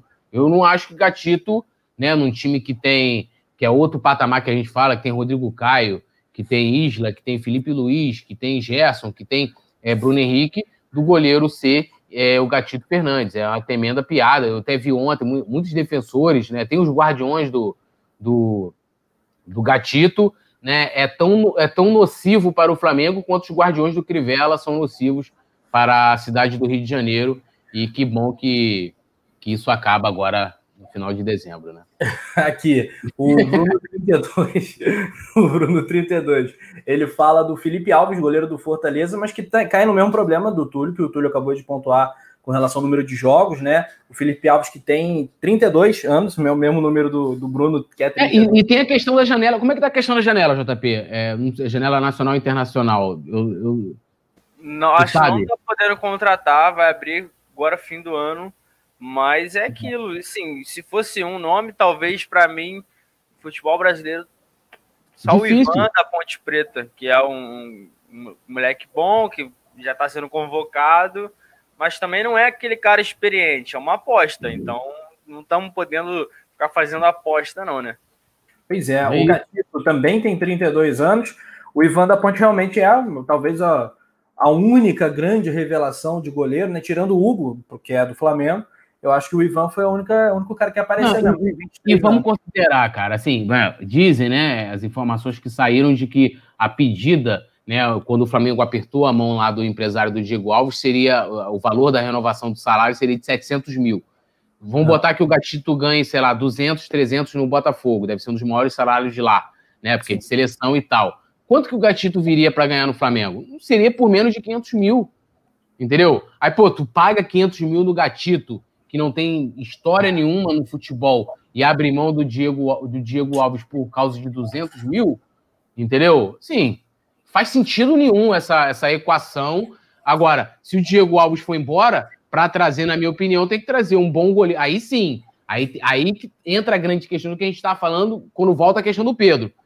Se o Pedro é a única possibilidade de grande investimento do Flamengo para 2021, que olhando é, de forma fria para o balanço do clube, para os próximos anos, considerando que o Flamengo tem, tem a pagar a curto e a longo prazo, não vai poder fazer um grande investimento para trazer um grande goleiro. Então, assim, qual é o planejamento da, direção? Entendeu? Essa é a minha preocupação. Porque aí, ou então vai trazer um goleiro daqui do Brasil para a próxima temporada, aí pode ser o Tadeu, pode ser o Ivan, né, né? Até esse goleiro do Fortaleza, que aí também é novo, né? Não seria como foi colocado um goleiro para ser um, um, exemplo, um, um cara que para estar tá ali com o Neneca, né? E aquela coisa de passar a experiência, trocar com o Neneca, que eu acho que é o que o Neneca precisa mais nesse momento do que ter essa responsabilidade. É, é um momento que a gente tem que analisar um pouco fora, né, é, um pouco lá na frente, analisando a questão do balanço, questão do poder do investimento que o Flamengo vai ter. Então, assim, preocupante isso aí, cara. É, eu acho que se não for para fazer um corte substancial, né, é, importante, salarial, acho que não faz nem sentido esse valor aí de 400, 500 no gatito, acho um absurdo, acho um absurdo. Pô, e o cara não vai querer sair de lá é, pô, para ganhar igual. Não existe. É. Pois é. Olha, vamos ver algumas opiniões aqui no chat. É, tem gente a favor do gatito. O, tem muita gente brincando também, falando em Oblak, Ter Stegen e tal, Neuer, enfim. André Silva. É, Mas você tá, falava que o Nené era o Nene Neuer? Né, né, né, Neuer, é. O Bruno César, no Brasil, só vejo o Santos do Atlético Paranaense. O Bruno 32 comenta: se o Groi tivesse em condições eu traria ele. Não sei qual é a situação do Groi, vale é, checar. O Groi, pô, o Groi não virou reserva do Paulo Vitor? No Grêmio? Não, o Groi? Não. Não era o Groi, não? Reserva? Não, não, não. O Vanderlei chegou a ser um pouco. O Vanderlei que era do Santos. O Groi saiu, aí, aí sim o Paulo Vitor conseguiu a titularidade e foi o goleiro. Saiu. Estava em campo no, no 5x0, Paulo Vitor, né? O Groi tem 33 é, poderia ser uma opção. Tá lá no futebol árabe, eu acho. Tá, tá, tá longe, mas. Tá com quantos anos ele aí? De repente, é um bom goleiro. Seria, cara, tá aí um nome interessante que pintou aqui, com certeza, né? O Centro de Inteligência do Flamengo tá debatendo esses nomes. É, já fez esse, que é chamado no marketing de brainstorming, né? Você pega um quadro e vai anotando todos os nomes que surgem na reunião, tá? E vai anotando Groi, Tadeu, sei que lá. Aí Não, eu, cheguei, eu cheguei a ver notícia de pessoal falando que o scout do Flamengo é, tinha indicado o Gatito. Eu falei assim, pô, será que foi o mesmo scout que indicou o Muralha? Porque não sei se você lembra da polêmica da época, só para terminar, a polêmica da época parece que o scout lá do Flamengo, lá do Centro de Inteligência, colocava o Muralha como nível C e você tinha outros goleiros de nível B e A melhores, né, que tinham mais nome, mais relevância do que o Muralha, e o Muralha foi, foi escolhido. Se for esse mesmo scout que está querendo indicar o Gatito, Aí pode ser que tragam mesmo, né? Trouxeram muralha. Fazer o quê? Muito bem. Aqui, Olá, mensagem do James Leal. Rapidinho, João. Só esse superchat antes, vai, aí você vai, James Leal Borges, cracaço do time do Coluna, comenta. O substituto ideal seria Franco Armani do River, né? Que foi vazado duplamente por Gabigol. Veteraníssimo, Franco. Goleiraço. Não sei, né? Não sei. É um nome que pinta aqui da. É, citado pelo James. Diga aí, João. Não, goleiraço, como ele falou aí, é um cara que foi campeão da Libertadores pelo Atlético Nacional, é ídolo lá, ídolo do River Plate também, também campeão pela Libertadores. Um bom nome. Se mapear, de repente, a gente acha, mas assim, no futebol brasileiro, o gatito, como a gente debateu ontem, eu, Túlio, é complicado. Então, assim, cara é reserva do Cavalieri, não tá conseguindo jogar no Botafogo. E o Botafogo, que a produção tá colocando na tela aí a, a classificação, quase que a gente não acha, né? Por pouco o Botafogo não aparece. Tente achar o Botafogo. Onde está o Oli? Onde está o Oli? O Oli, lá embaixo, última coisinha, quase que o rodapé aqui do nosso vídeo, na 19 posição. Olha, eu. É, claro, a gente, é, a gente é Flamengo, a gente é coluna, mas eu lamento ver um, um time grande que deprecia o campeonato, né? Acaba que o bolo diminui, você não tem um Cruzeiro na Série A, não é bom. A gente ri para cá, a gente vai zoar, a gente vai se divertir para farra, para resenha no bar e tal, é legal no WhatsApp. Mas para o campeonato a gente sabe que não é bom. Porque em vez do Flamengo fazer clássicos na temporada que vem, se Botafogo e Vasco caírem o Cruzeiro não subir, como não vai subir mesmo, aparentemente, o Flamengo vai jogar contra a América Mineiro, vai jogar contra Timeco e tal. Isso é ruim para o campeonato, é ruim para o produto, né? Mas é, não deixa de ser divertido, evidentemente. É ruim até para o Flamengo, né? Cara, olha, 20 pontos. É ruim até para o Flamengo, porque você, por exemplo, você, é, como a gente tem um campeonato regional, você. O Flamengo está sempre muito superior. Você não tem como fazer um, um, teste, fazer algo nesse sentido, né? Você é, é, é, sobra né, diante dos seus rivais regionais. Aí também complica até para. Como a gente sempre falava, né? Ah, ganhava o Carioca e blá, blá, blá, e vai o brasileiro se engana. A gente vai estar tá sempre se enganando, porque a gente vai pegar esses times ao longo dos anos, a tendência é, cada vez mais eles se diminuírem, né, por N fatores, é, aí, ó, já sumiu, ó, entrou o GC aí, ó. Sumiu entrou o Botafogo, o Botafogo saiu.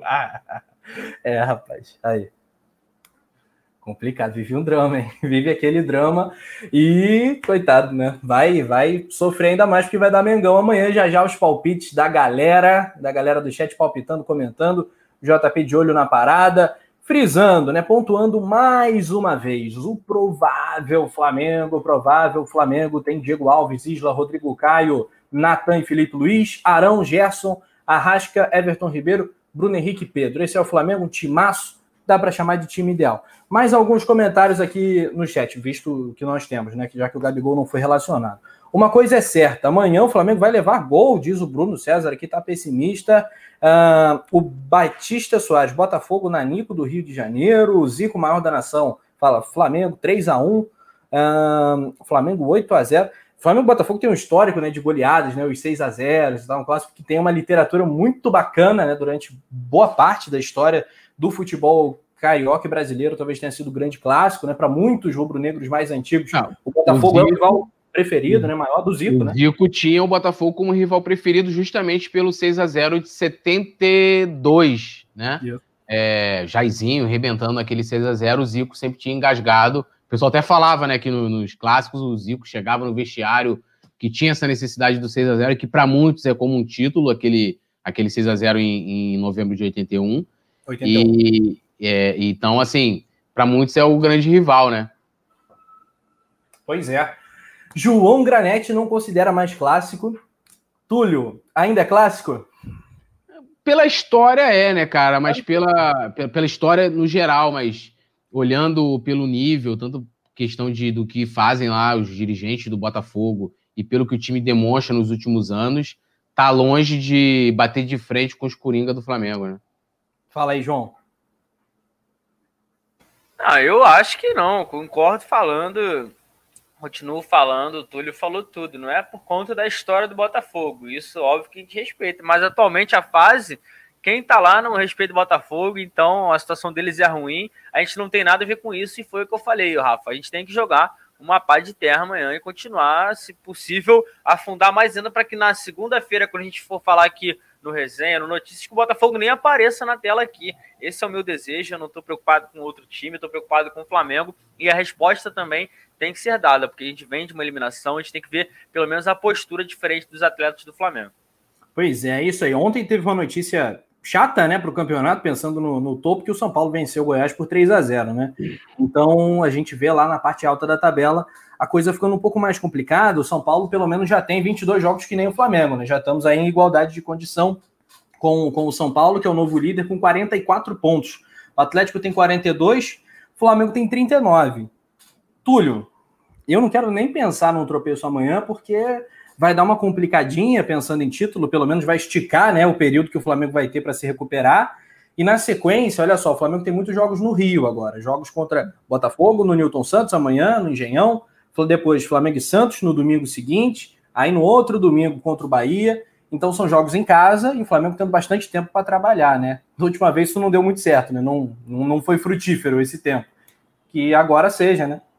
É, o James, só rapidinho, o James Leal Borges tá, colocou aqui, né? Foi no dia 15 de novembro de 72, né? O 6x0 do Botafogo, que ficou engasgado até a devolução do placar em 81, né? Chegando do Flamengo um jogo ganhar de 4 a 0 do Botafogo e sair vaiado, porque a galera queria 6.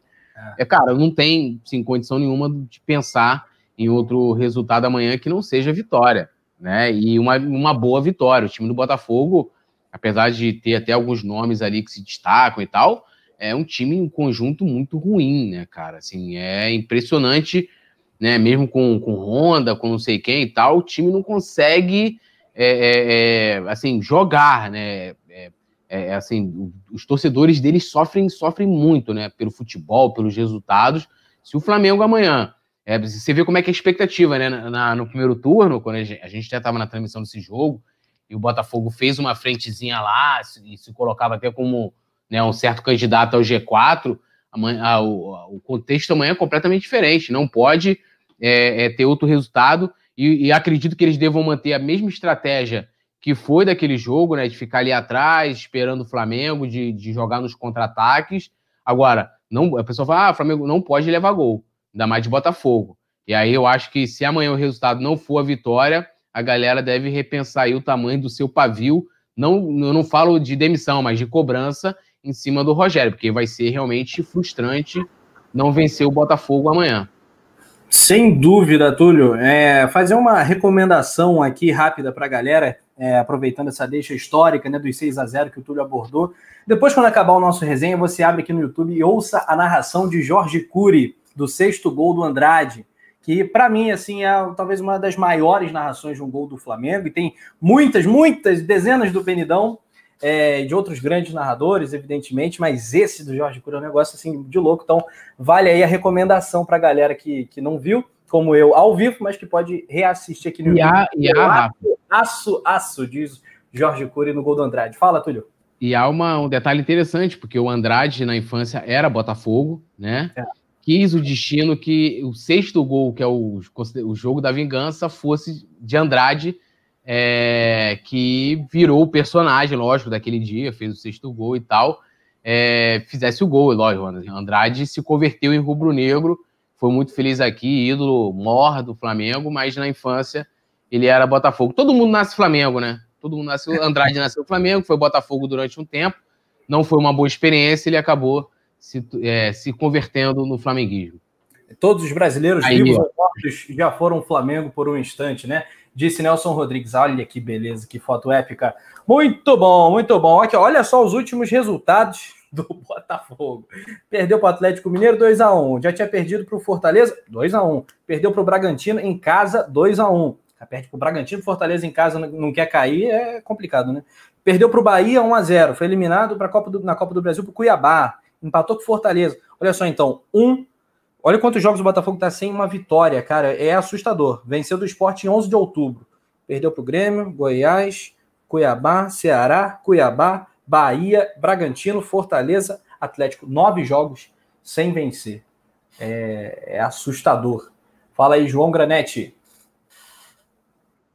É, assim, é o que a gente fala, é assustador, mas não, às vezes preocupa quando é contra o Flamengo, é. né?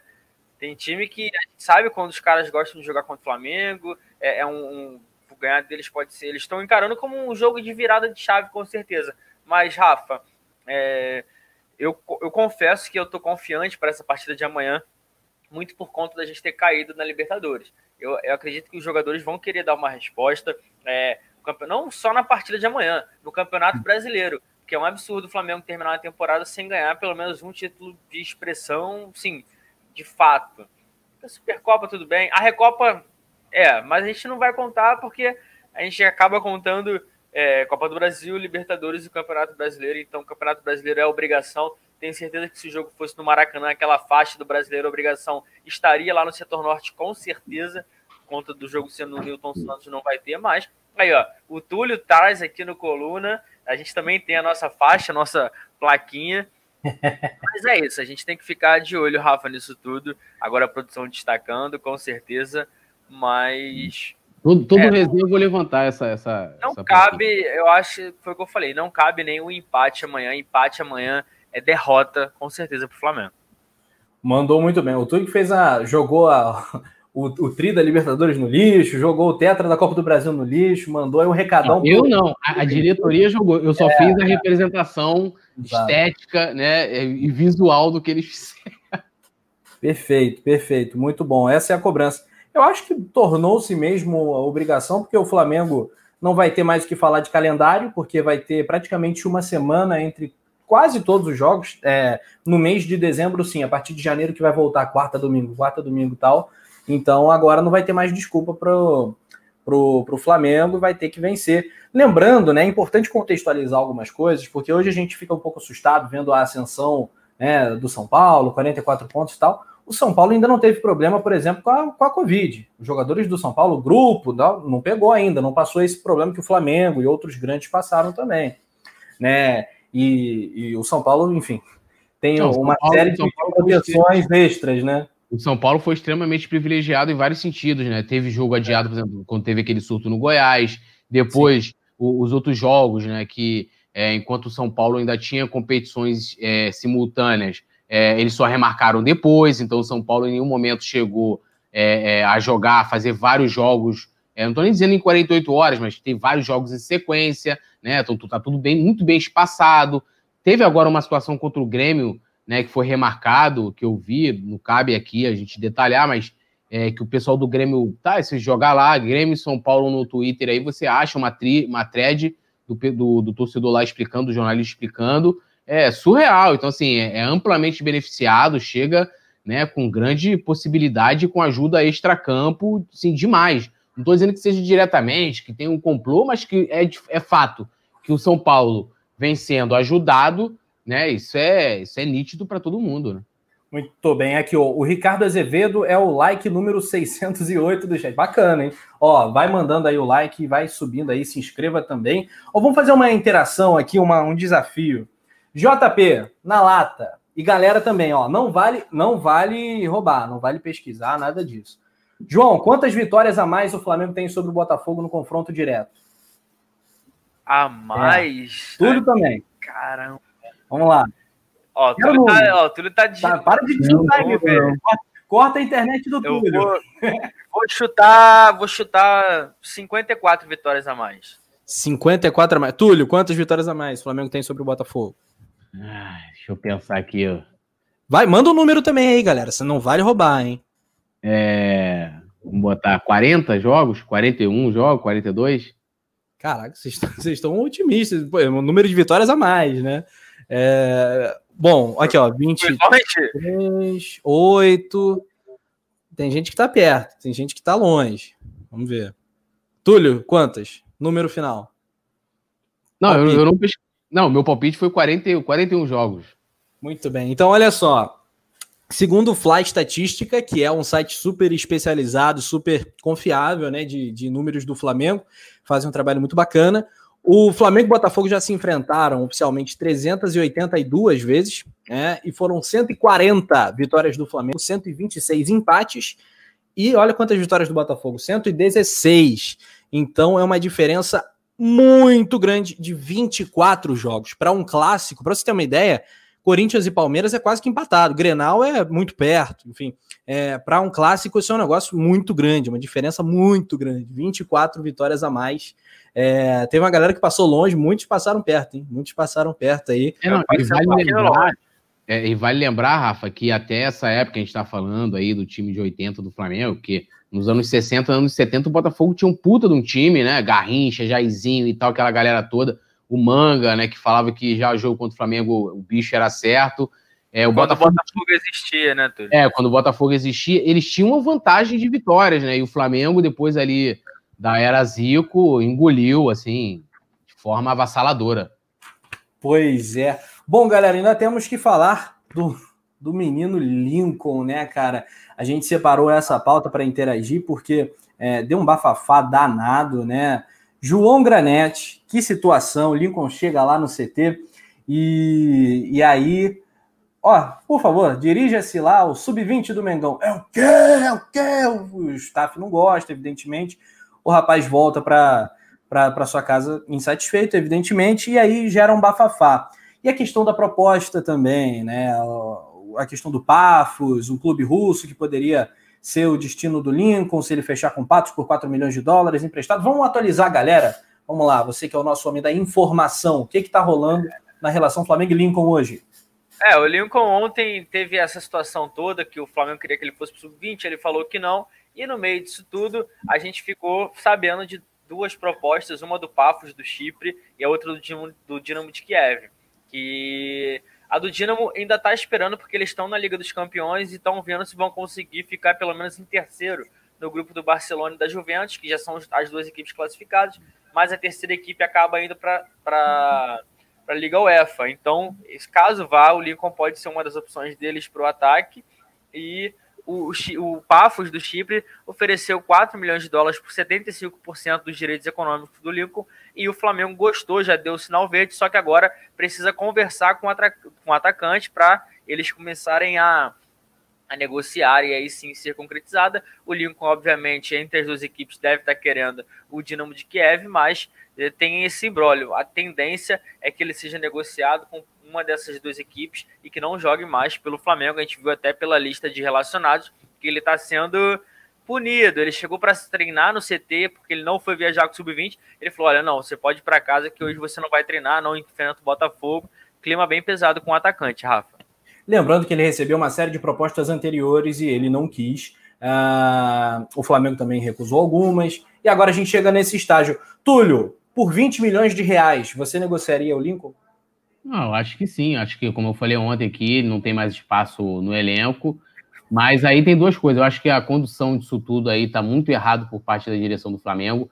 Essa decisão de voltar para o sub-20, não que ele não tenha que ir, né? ele recebe ordens, sendo que o Lincoln já era um jogador profissional há três anos, não estava mais voltando para a base, como eu até mais cedo assistia a Letícia e a Natália falando sobre isso é, diferente do Ramon, diferente do Guilherme Bala, né, é, do Noga, por exemplo, que né, estão subindo, estão surgindo agora, a situação do Lincoln é diferente. E essa atitude do Flamengo só desvaloriza o jogador, né? E agora, pô, quem queria ir para Chipre? Ninguém, né? Melhor ir para Kiev é melhor. Então, assim, também. pergunta, pergunta de Enem: quem nasce no Chipre é o quê? Chipriano? é cipriota. Aí. Aí então, assim, não, esse aí eu não sabia. Aprendi agora. Coluna é também é cultura. Coluna é cultura, vai. Então, então assim, é, é, é, uma situação que, pô, você também não vai pegar. Aí querem agora punir, puni-lo porque querem de qualquer forma que ele aceite a proposta. O jogador vai aceitar o que é melhor para ele. Hoje, o que eu tenho certeza é que o melhor para ele é não permanecer, o melhor para o Flamengo também é que ele não permaneça e que o Flamengo consiga é, tirar uma grana. Mas essa atitude do clube desvaloriza o seu próprio produto. Acho que poderia ter sido conduzido de uma forma completamente diferente. É, eu tô contigo, mas também tô com o Bruno 32. Eu também pagaria o Uber do Lincoln até o aeroporto. Bom, galera, Flamengo Botafogo, 5 da tarde, transmissão pé quente, coluna do Fla, comigo, João Granete, Túlio Rodrigues e todo o timaço do canal, Nazário, Simon, enfim, galera toda reunida. Olha só, é, palpites, vamos de palpites para Botafogo e Flamengo, né? Que o mando é do Botafogo. Ah, Botafogo 1, Flamengo 3 é meu placar. Dois gols do Pedro e um gol do Everton Ribeiro, faixa de. Aliás, não, um do Bruno Henrique, né?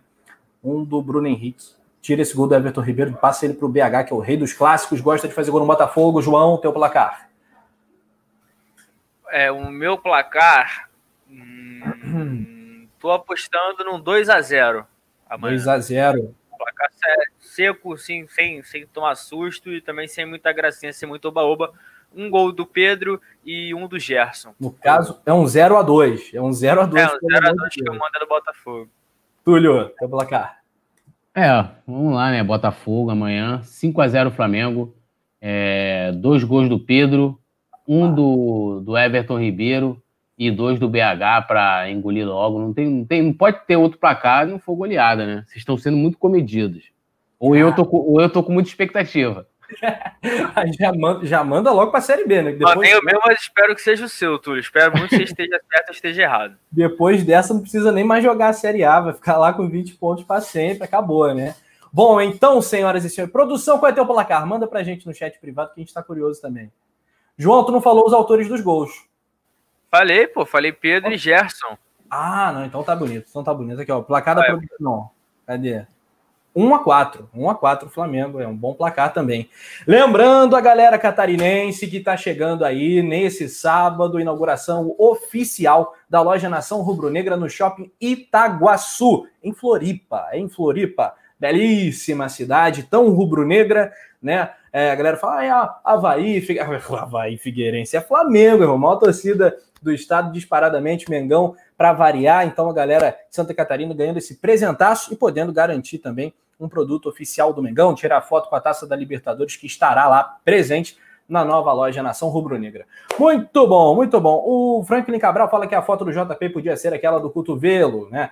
que é uma figurinha clássica do time do Coluna do Fla. João Granete, após esse comentário do Franklin Cabral, manda o teu destaque final para rimar, né? É, o pessoal gosta de pegar no pé, tudo, mas estamos juntos. É isso, Rafa. Vamos que vamos. Amanhã é dia de virar a chave, de embalar de vez no Campeonato Brasileiro. O que restou para a gente conquistar, então é isso. Tem que afundar o Botafogo. Poucas ideias. Lembrando que amanhã vou estar no Engenhão trazendo tudo. A gente vai estar aqui com a nossa transmissão. É dia de vitória, então vamos que vamos. Muito bem, a partir das três, hein, Túlio? A partir das é. três, aquela transmissão pé quente. Isso aí, já convidando o pessoal todinho para estar com a gente, né, acompanhando ao vivo todas as informações da partida, JP, Rafa, né, Nazário, Simon, produção é, do Anderson Cavalcante, cola com a gente. É, o Gabriel, Gabriel Emanuel falou que se eu disse que vai ser cinco, então vai ser sete, que Zico lhe ouça.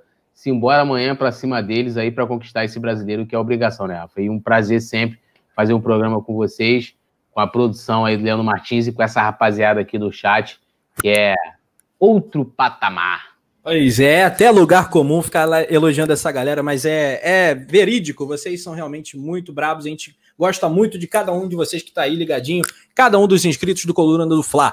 Amanhã, sininhos ativados, vamos lá preparar para decolar, clássico da rivalidade no Coluna. Valeu, produção, valeu, João, valeu, poeta, tamo junto, até daqui a pouco, Flamengo e Botafogo no Coluna.